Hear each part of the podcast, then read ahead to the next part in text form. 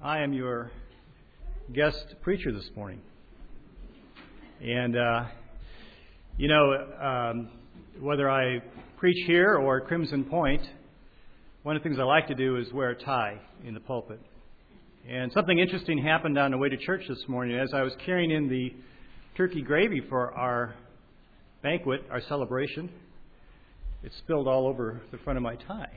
So I'm thinking, what should I do? Well, I called Andy's Rent a Tie service, and Andy Andy went home and got me a new tie. I think Stan, you and I feel very comfortable in a tie, so so that was kind of a interesting start to the day. Uh, next Sunday, we have a special a special preacher, special speaker, and that is Pastor Virgil Reeve from my boyhood church, Forest Glen Baptist Church in Chicago.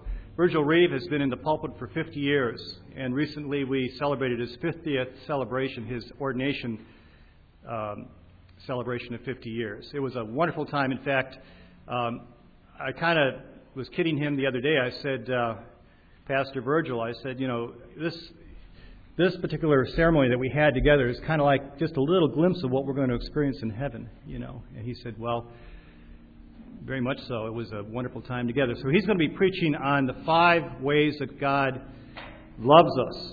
The five ways that God loves us. So that'll be really interesting. I've, I've heard that sermon preached before by him, and it's, it's a great sermon. He'll also be showing up at 9 o'clock for our prayer meeting time. And so I want to encourage everybody to be there. We're going to have a special study conducted by Pastor Virgil uh, at that time. So that'll be exciting. I want to make sure that don't sleep in. I was telling Karen on the way in this morning. You know what happens when the when the main guy is gone, the head guy is gone. Usually, you go off and visit other churches. No, that doesn't happen here. She says, no, they sleep in. I said, well, I, I was I would be hoping that they'd be visiting other churches, but y'all you all be here for that. All right, um, it's good to see Judy back, Schwer, and uh, we prayed for her this week. She underwent neck surgery, so we're going to pray for her in a little bit. And so I'd like to ask you to open up your Bibles this morning to Matthew 22. And my message is called The Parable of the Marriage Feast. Matthew 22, verses 1 through 14. And it says this Jesus spoke to them again in parables, saying, The kingdom of heaven may be compared to a king who gave a wedding feast for his son. And he sent out his slaves to call those who had been invited to the wedding feast, and they were unwilling to come.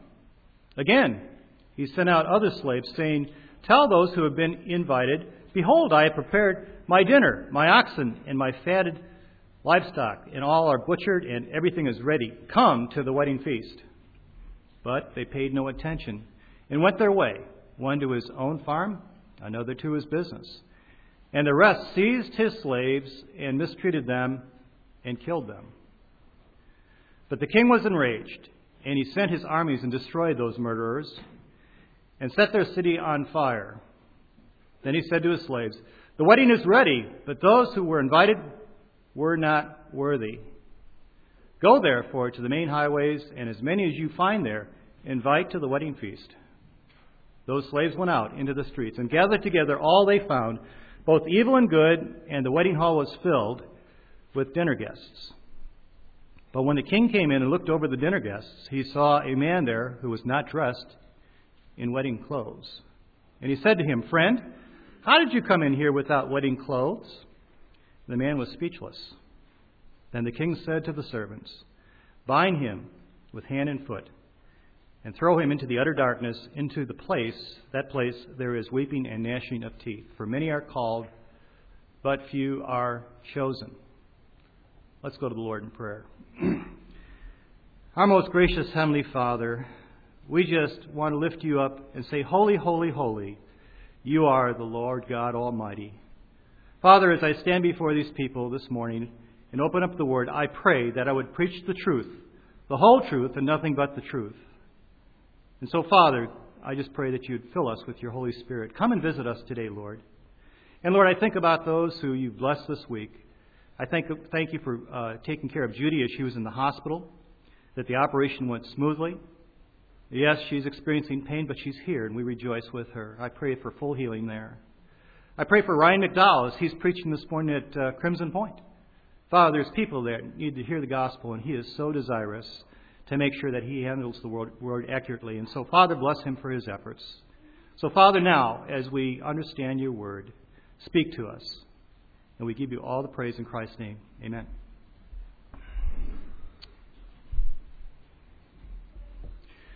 Okay, if you could go ahead and put the uh, slides on. The name of my uh, particular message is Are You Worthy of the Kingdom? Are you worthy of the kingdom?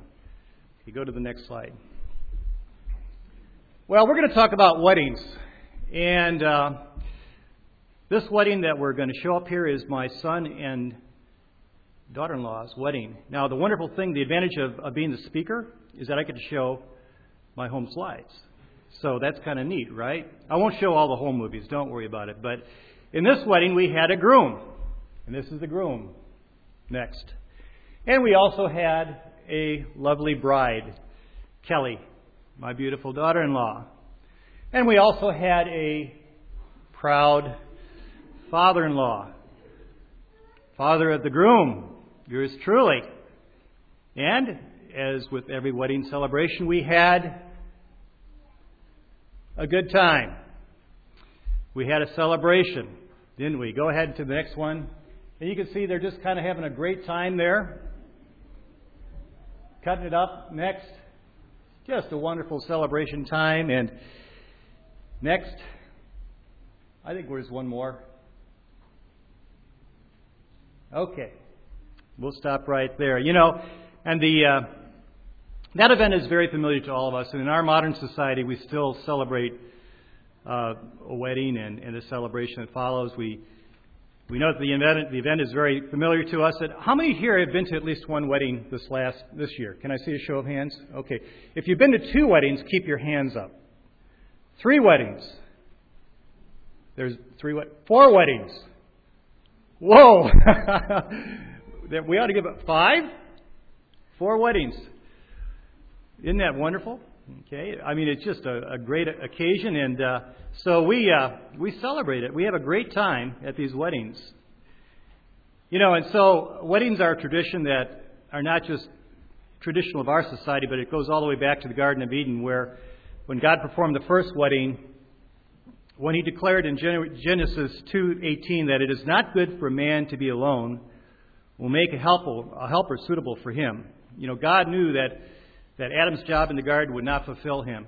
You know, his companionship with the animals would not be fulfilling. He needed somebody like himself. He needed somebody who had body, soul, and spirit. Somebody that he could go through life with, relate to, trust, share joys, and walk through life together. And so today we're going to talk about a special type of wedding. You know, Jesus himself recognized the importance of marriage as God ordained, and we see his presence at at least one wedding, and that was the wedding at Cana. And John 2 says both Jesus and his disciples were invited to a wedding. Not only did he attend the wedding, but he added great support and value to the wedding by turning the water into wine. And this was a very, very important moment in terms of his ministry because it was the first miracle of his ministry. And it said that because of this miracle, it manifested his glory, and his disciples believed in him. Well, today we're going to talk about a different wedding celebration. And this is out of Matthew 22. You know, what we look at here is Jesus is nearing the end of his earthly ministry, and his parables and discourse, are beginning to take on a more ominous tone, a more serious tone, so to speak. After his triumphant entry into Jerusalem, he tells four par- parables, and, and uh, what those parables describe is the spiritual condition of Israel, its wayward history, and the events that are to come. So, by way of, of uh, our background leading up to our message, I want to take a look at the three parables that occur before the wedding celebration parable. So all you have to do is look across the page to Matthew 21.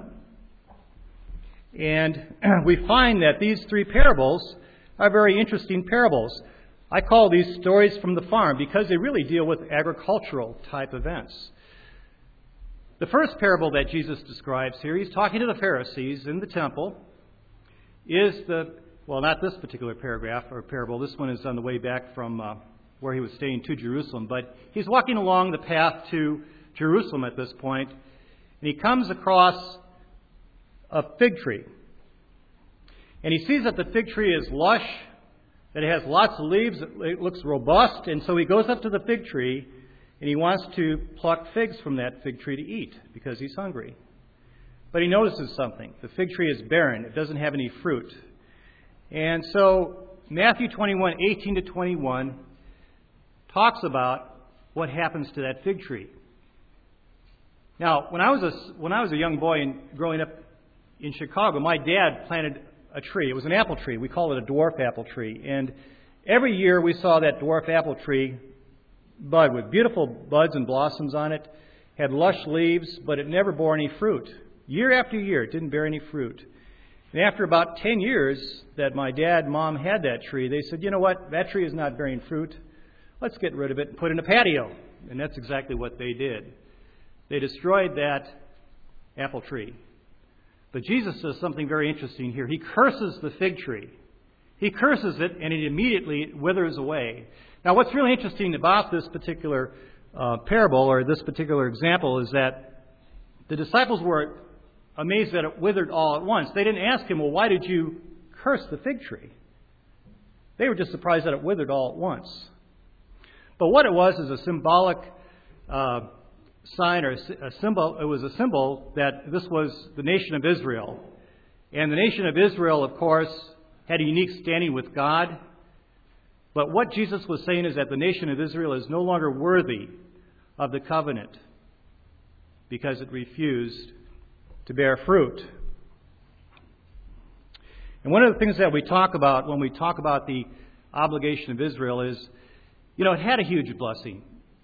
It was the nation that was given the covenant by the Lord. And so, along with that huge blessing came a huge responsibility to obey and bear fruit. Now, what did that sound like? What did that look like, bearing fruit? Well, to bear fruit means that they were to be a witness to the other nations, a witness of a, of a Messiah that was to come to save all the nations. Well, they neglected to do this. And so they neglected to bring glory to God, and so they were basically uh, told their covenant was no longer going to be withstanding. The second parable is the parable of the two sons, where the, if you look down here, parable of the two sons is in verse 28. Again, we have a kind of an agricultural example. And this is a man who owns a vineyard, and he has two sons, and he tells one son, uh, Go out and work in my vineyard. And immediately the son says, No, I'm not going to do that, but he changes his mind, he goes. The other son, he says, Go out there and work in my vineyard. And the son says, Sure, Dad, I'll take care of that. I'll do that. He walks off, he doesn't go. And he's talking to the Pharisees again. And he's saying, This is an example of what happened when John the Baptist came to preach repentance to you folks. He said, The people that embraced the gospel, that obeyed John the Baptist, repented and believed, were the tax collectors, the prostitutes, the sinners, you're the ones that said, yes, you paid the lip service, but that you didn't do anything. You didn't obey the gospel. So those sinners, those tax collectors, those prostitutes will end up coming to heaven before you do.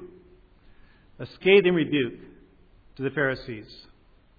The third parable is the parable of the landowner, where again, landowner has a vineyard and sends numerous people to collect from his tenants. The tenants are abused. The tenants are mistreated. He sends his very own son, his only son, to collect what is due him, thinking that, well, here is my son. They will certainly respect my son. They will certainly give him honor. Well, of course, his tenants say, well, here is the heir. If we kill him, then we can keep the property all to ourselves. Well, who was the Son? He was speaking of himself, Jesus. And so they killed the Son. And of course, they brought judgment upon themselves because the Pharisees say, well, the landowner will go and put an end to those wretched men. Now, here's the very important part of that paragraph parable that I like. It's verse 43. It says, Therefore I, therefore I say to you, the kingdom of God will be taken away from you and given to a people producing the fruit of it. So we have three parables that give us an introduction to what's happening in Israel. The fourth paragraph, or parable, parable, excuse me, is the parable of the wedding feast. And it's broken down into three parts. The first part, we see up there, we call it the Great Celebration. And that's, verse, that's verses 1 through 7. Now, as we preach, one of the things I want to be mindful of, about is that there's really three underlying objectives behind the preaching. And this is something I've learned recently. And I've kind of wrote it out this way. Number one, Jesus is glorified. We want to preach that Jesus is glorified. Number two, that Christians are edified. And number three, that unbelievers are notified. Glorified, edified, and notified. How will Jesus be glorified? Well, the message should be what I like to call, or is called, Christocentric. In other words, Christ should be the centerpiece of our message. And Steve always reminds me that when we preach, we need to make sure we, we keep Christ prominent in everything we preach. Number two, that Christians are edified. We preach so that you would be strong in your faith, so you grow stronger in your faith, that you'd have more trust in Christ, that you would be more obedient in your faith. And number three, that unbelievers would be notified. Now, I was going to use the word terrified. It's kind of a strong word but that unbelievers would be notified that they must understand clearly what the consequences of their sin would be if they don't turn and repent from their sin and turn to Christ. So they need to be notified. They need to be put on notice. That's part of our message today. Need to be put on notice. Well, let's talk about part one, the great celebration. The king is hosting a wedding for his son. And what this parable is doing is communicating the gospel communicating the gospel to who? To the Pharisees, the chief priests and Pharisees, as described in chapter 21, verse 45. Of course, the king signifies God the Father, and his son is the bridegroom, Jesus himself. Who is the bride? Who do you think the bride is? That's right, the beloved church. That's the beloved bride. Exactly right as described in other portions of Scripture. And this wedding is the culmination of 2,000 years of God's plan of redemption for not just his people Israel, but for the entire world, for all the nations. See, the Jews thought they had this great secret that they could keep to themselves, but it was not true. The, the promise of the Messiah was to come was, was an unconditional covenant with Israel. In other words, God had that covenant with Israel. But the promises to Israel for their safety, their security, their victory, their prosperity, that was conditional upon them obeying the Lord. So God had fulfilled his promise, his part of the covenant, by presenting his son, Jesus, as the Messiah. And now what he's doing, he's beckoning his chosen people, the children of Israel, to come to the special ceremony, to come to the wedding it will be a great and glorious gospel feast celebration. And it's kind of interesting here that when we go to weddings, you know, we usually present a gift to the bride and groom. You know, if you're in a wedding party, sometimes they, they give you um, gifts, but when you're a guest at the wedding, you present the gifts. But in this situation, if we're a guest at the wedding, God provides tremendous blessing and gift gifts to us. In fact, he told the children of Israel this Here are the honors that will be bestowed upon the guests. Number one, all the blessings of the new covenant will be yours. You'll be released from the bondage of the law. You know, one of the things that we have to understand is that the law was created by God, yes, as a direction to the nation as to how to live, but it was also there to crush us. So we would call out to God and say, It's not possible for us to obey these laws. We need some other alternative. That's what God intended for the law to do. Number two, They would have the final pardon from sin. No longer would there be a blood sacrifice required. Number three, the favor of God. No need to ever go through a priest again. Now he's our Father. He is Abba. We don't need to go through a priest. The priest represents the people to God. We don't need that any longer. If we go to the wedding feast and receive these gifts, there's a peace that comes from a right with a right conscience, and one of the things we talk about is sanctified lives. Sanctification to me is really kind of becoming in your experience what you are in your position in Christ. So our lives become sanctified through the new covenant. Here's a great one the promise of the Holy Spirit, the indwelling, the filling, and the empowering of the Holy Spirit. You know, in the Old Testament, the Holy Spirit was only given to several people, usually leaders, and it was only for a certain period of time for a particular task, and then it was gone. The Holy Spirit was gone. Maybe 14 to 20 times loosely was the Holy Spirit described. But in the New Testament, under the New Covenant, you see acts of the Holy Spirit hundreds of times. And then finally, we have the promise of eternal life. So we have six blessings that come, six gifts that come to the guests who come to the marriage celebration. Those who attend the wedding celebration will be declared worthy, and they will be entitled to bride status. And this will be the New Covenant Christian church. This will be the Jewish church, by the way, because he's talking to Israel. And of course, this new bride will become the bridegroom's love interest. And they will be nurtured, loved, and provided for. In fact, uh, it's very important for us to understand just how much Christ loves the church. He says in Ephesians 5:25, "Husbands, love your wives just as Christ loved the church and gave himself up for her." He died for the church. You know, I, I have to uh, take issue with Christians that I talk to from time to time that say, you know, I ask them where do they go to church. Well, we don't we don't really go to church, or we're in between churches. They don't understand how important the body of believers is and how Christ died for the church. They should be desirous to attend, to worship corporately. Who would not desire to be honored by their king at this type of a celebration? So, what we have here is we have the king sending out invitations. So, in verse 3, we see the invitations go out. You know, who's on the guest list of these invitations? Well, these are the noblemen of the kingdom, so to speak. These are the dukes and lords, the knights and squires, the landed gentry, the people of pedigree. These were the Israelites, God's chosen people. They were the beautiful people. They were the ones that were chosen. And so they were given great favor, and they were sent the invitation first.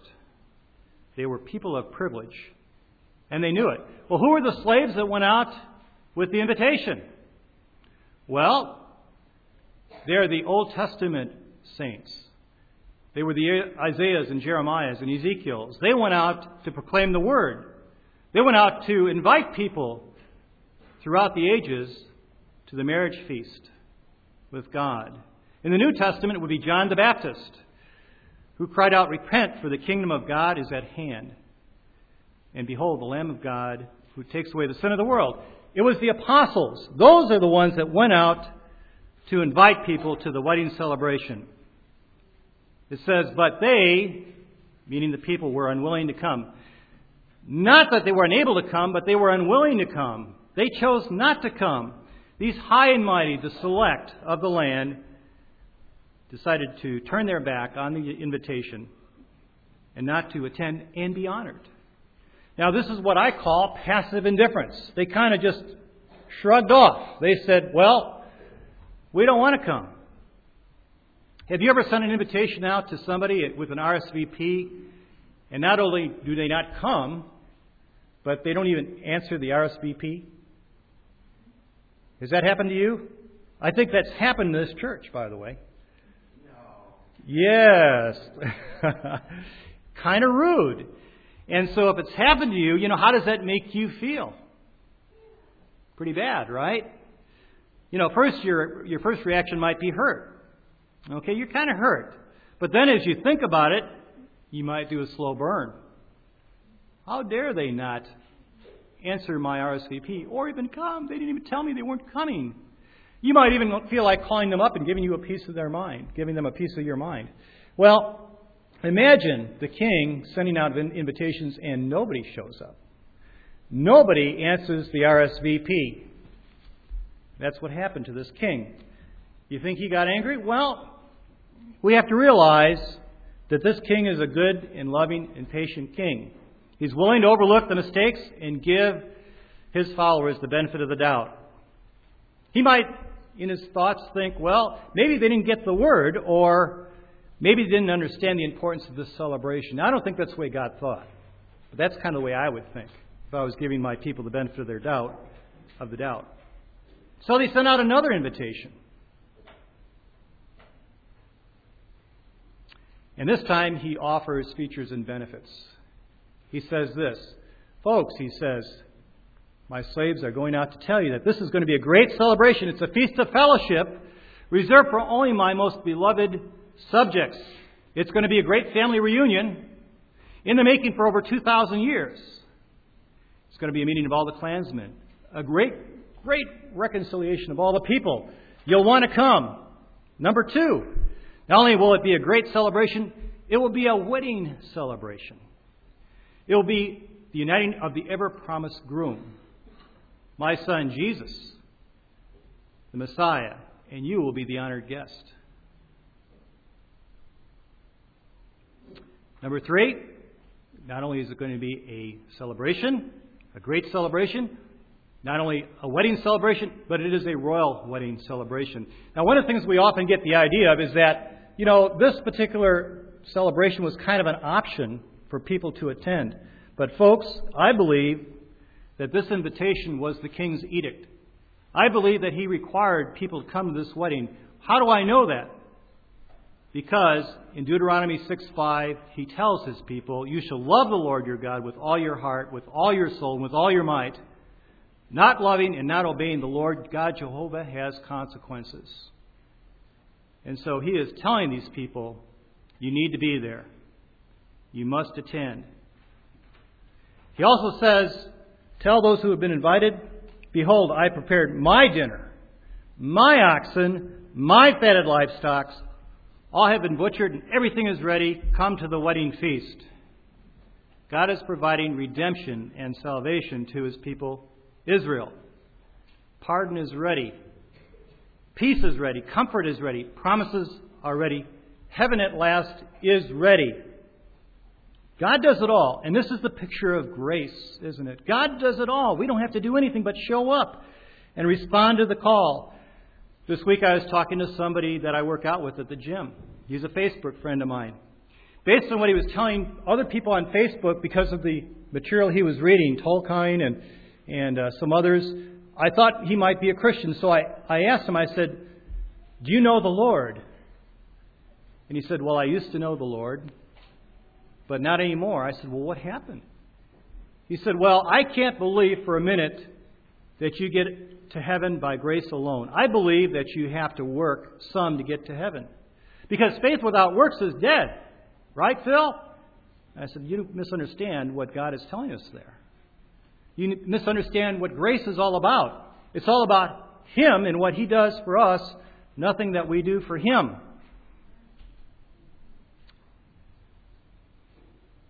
So, verse 5 to 7 gives the response to this second invitation. And one of the things I like about this is that he's given these people two chances. Two chances. Second invitation, 5 to 7. It says that they paid no attention and went their way, one to his own farm, another to his business, and the rest seized his slaves and mistreated them and killed them. But the king was enraged, and he sent his armies and destroyed those murderers and set their city on fire. The gospel is completely ignored. Now, in America today, we don't see a lot of active rebellion against the church like you would in other areas. Steve and Darren are going to India where Christians have been martyred, churches have been attacked, Christians have been tortured for their faith. No, in America we have this passive indifference. Everybody is a Christian. They go to church. In fact, I was asking somebody the other day, I said, I want to pray for your brother because I know he's undergoing surgery. Does he know the Lord? And he says, Well, yes, he does. He goes to church. And he missed my point entirely. Just because you go to church doesn't mean that you're a Christian. I call it passive indifference. So, one of the things that we need to do is we need to examine their rebellion. And all we have to do is look at Acts chapter 7, 51 and 52. We don't have to go there right now. I'll read it to you. But Stephen is telling these people their, their spiritual condition. He says, You men are stiff necked and uncircumcised in heart, always in ears, and always resisting the Holy Spirit. You are doing just as your father did. Which one of you prophets did not, which one of, your, of the prophets did your fathers not persecute? They killed those who had previously announced the coming of the righteous one, whose betrayers and murderers, murderers you now have become. And so what we see here is we see it going from passive indifference, saying, well, we will ignore the invitation. We can go out to our farms and our business, to active rebellion. Now we have a group of rebels. We have murderers and we have active rebellion going on. So either passive indifference or active rebellion will be punished by God. So, what are the consequences of the rebellion? Well,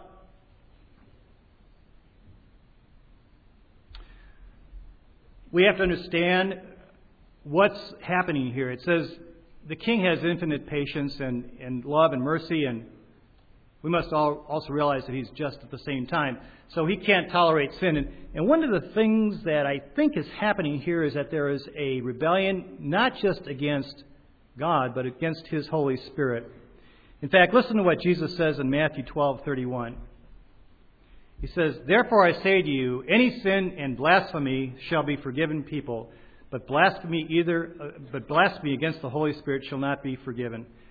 So that's what's happening the people are resisting the Holy Spirit, just as Stephen said to his persecutors.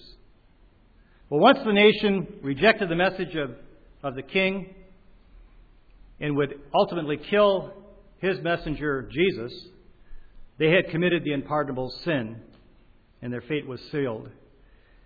Indeed, didn't they cry out to, to Pilate, Crucify Christ, crucify him, hang him on a cross? And then they said something along this line. They said, His blood shall be on us and our children. His blood shall be on us and our children. That's what they told Pilate. Well, now, I don't think it's a coincidence that in 70 AD the Romans attacked and destroyed Jerusalem. In fact, Josephus said that not only was the temple destroyed, the Jews were scattered throughout the world. We're not reunited until, what was it, 1949.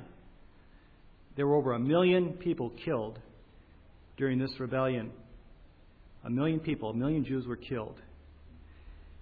And so, as we come to the end of part one, one of the things I want to do is uh, take the opportunity to give notice to those that might be here that are unbelievers, those who have not fully trusted Christ and His merits for forgiveness. You know, um, the king is inviting us to a wedding, and uh, it's a wedding celebration that he's invited us to. So he may be calling you right now. He may be calling to you, come to the wedding. Come to the wedding celebration. Will you come to the wedding? Flip up uh, part number two. Part number two is the great surprise. The great surprise. And I was talking to Darren last week about this. You know, we were talking a little bit about this portion of Scripture, and he called it shock and awe, which I kind of liked. I like that definition of it. You know, in these verses, which is verses 8 and 10, 8 to 10, it says that, uh, uh, I'll go ahead and read it for you here. Then he said to his slaves, The wedding is ready, but those who were invited were not worthy. Go therefore to the main highways and as many as you find there, invite to the wedding feast. So we find in these verses that God is extending His mercy to us in a very surprising way. He said to the slaves, Go out because everything's ready. But he also says this He says, The ones that were invited were not worthy. What a horrible pronouncement. Can you stand the thought of God declaring you to be not worthy? There's some other places in Scripture where people are told they are not worthy, where God declares them to be not worthy. And not worthy means that they're declared by God not to meet the standard, that they fail the test, that they have no value in God's kingdom. And some of those examples where we are told that they're not fit for the king could be this. Here's one the unfaithful steward in Matthew 25. He buried his talent, he was unworthy. The rich man in the story of Lazarus, his selfishness deemed him unworthy. Ananias and Sapphira, cheating God in Acts chapter 5, they are declared unworthy. The self righteous young ruler in Mark 10, declared to be unworthy. And the rich farmer, who was not rich toward God in Luke 12, he was declared to be unworthy. So, what is the consequence of being unworthy? Skip down to verse 13 and explains the consequence of being unworthy. It says, Then the king said to the servants, Bind him hand and foot and throw him into the utter darkness. In that place there will be weeping and gnashing of teeth. In two weeks' time, I'm going to be preaching on part three of this message and what it means to be cast out into utter darkness in regard to not being unworthy.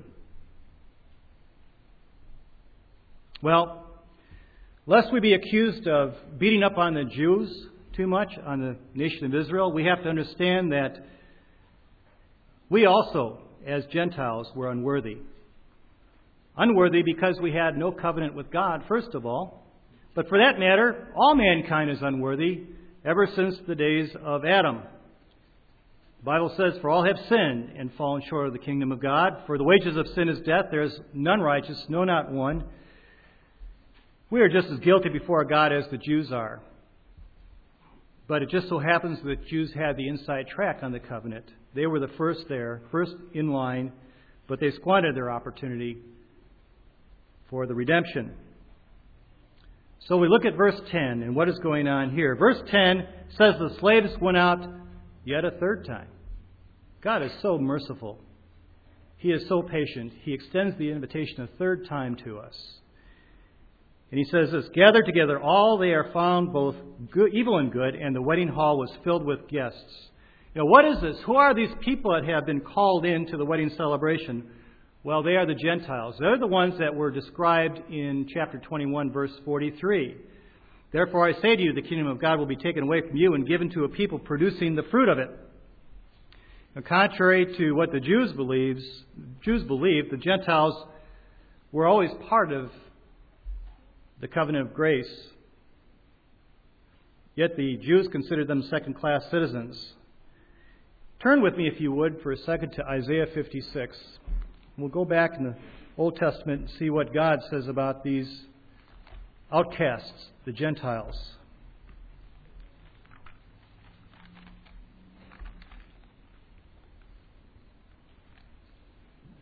Okay.